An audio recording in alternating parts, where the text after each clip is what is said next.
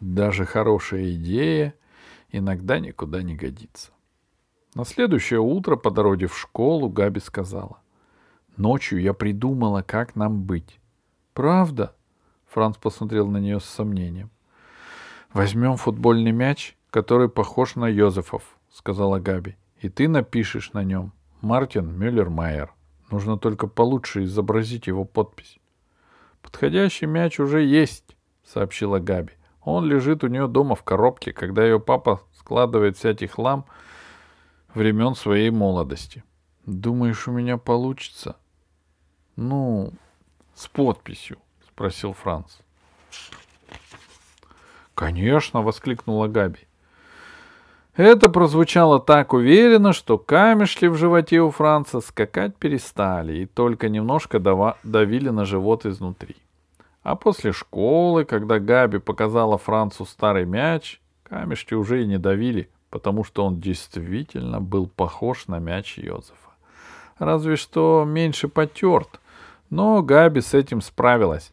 Она взяла пилочку для ногтей и стала тереть ею черные шестиугольники, пока Франц не сказал удовлетворенно. «Хватит!» Увы, спокойствие в животе у Франца продлилось только до обеда. Расположившись в комнате Габи, он начал тренироваться, подписывать как Мартин Мюллермайер. Но это шло, на это ушло не меньше ста листков из блокнота. Но ни одна нацарапанная им подпись даже отдаленно не напоминала автограф на мече. «Ничего не получается!» В конце концов простонал Франц и бросил фломастер. «Попробуй ты!» «Я понятия не, ум... не имею, как выглядит его подпись», — сказала Габи. Она пододвинула к Францу новый блокнот. Франц его оттолкнул. «Бесполезно», — сказал он. «С такой дурацкой заморочкой может справиться только сам Мюллер-Майер». «Точно!» — крикнула Габи. «Вот пусть и поставит свою подпись сам. Поэтому мы сейчас пойдем на стадион в Винервальд». Но Миллермайер, наверное, там сейчас... Миллермайера, наверное, там сейчас нет, сказал Франц. Тогда спросим кого-нибудь, когда он придет, не сдавалась Габи. А если этот кто-нибудь скажет, что нас это не касается, спросил Франц. Тогда мы ему объясним, что для тебя это жизненно важно, ответила Габи. А если вход на стадион закрыт, и мы не сможем войти? спросил Франц. «Ну что ты заладил? А если, а если?» — прикрикнула Габи. «Вставай, пошли!» Она дала Францу мяч, вытолкала его из комнаты и крикнула маме. «Мы идем на стадион!» Стадион клуба Винервальд находился недалеко от Зайчего переулка. Как туда добраться, Франц знал, он уже бывал там. Иногда с Йозеф играл против молодежной команды Винервальд.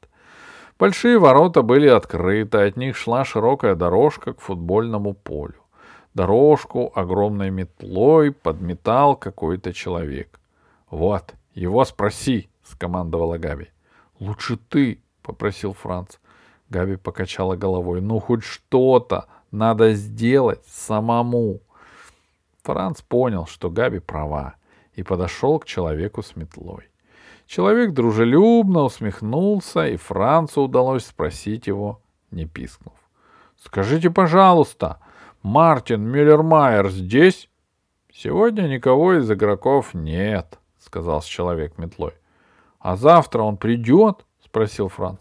— Завтра он летит с командой в Рим, — ответил человек с метлой. — А вы не знаете, где он сейчас? — спросила Габи и показала на Франца. — Для него это жизненно важно, честное слово.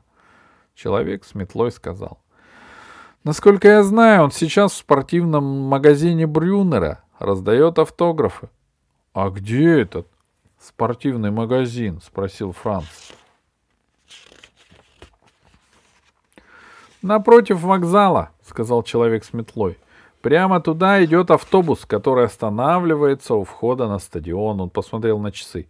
Если это так важно, бегите да поживее. Автобус вот-вот подойдет. «Спасибо!» — крикнули Франц и Габи и побежали на остановку.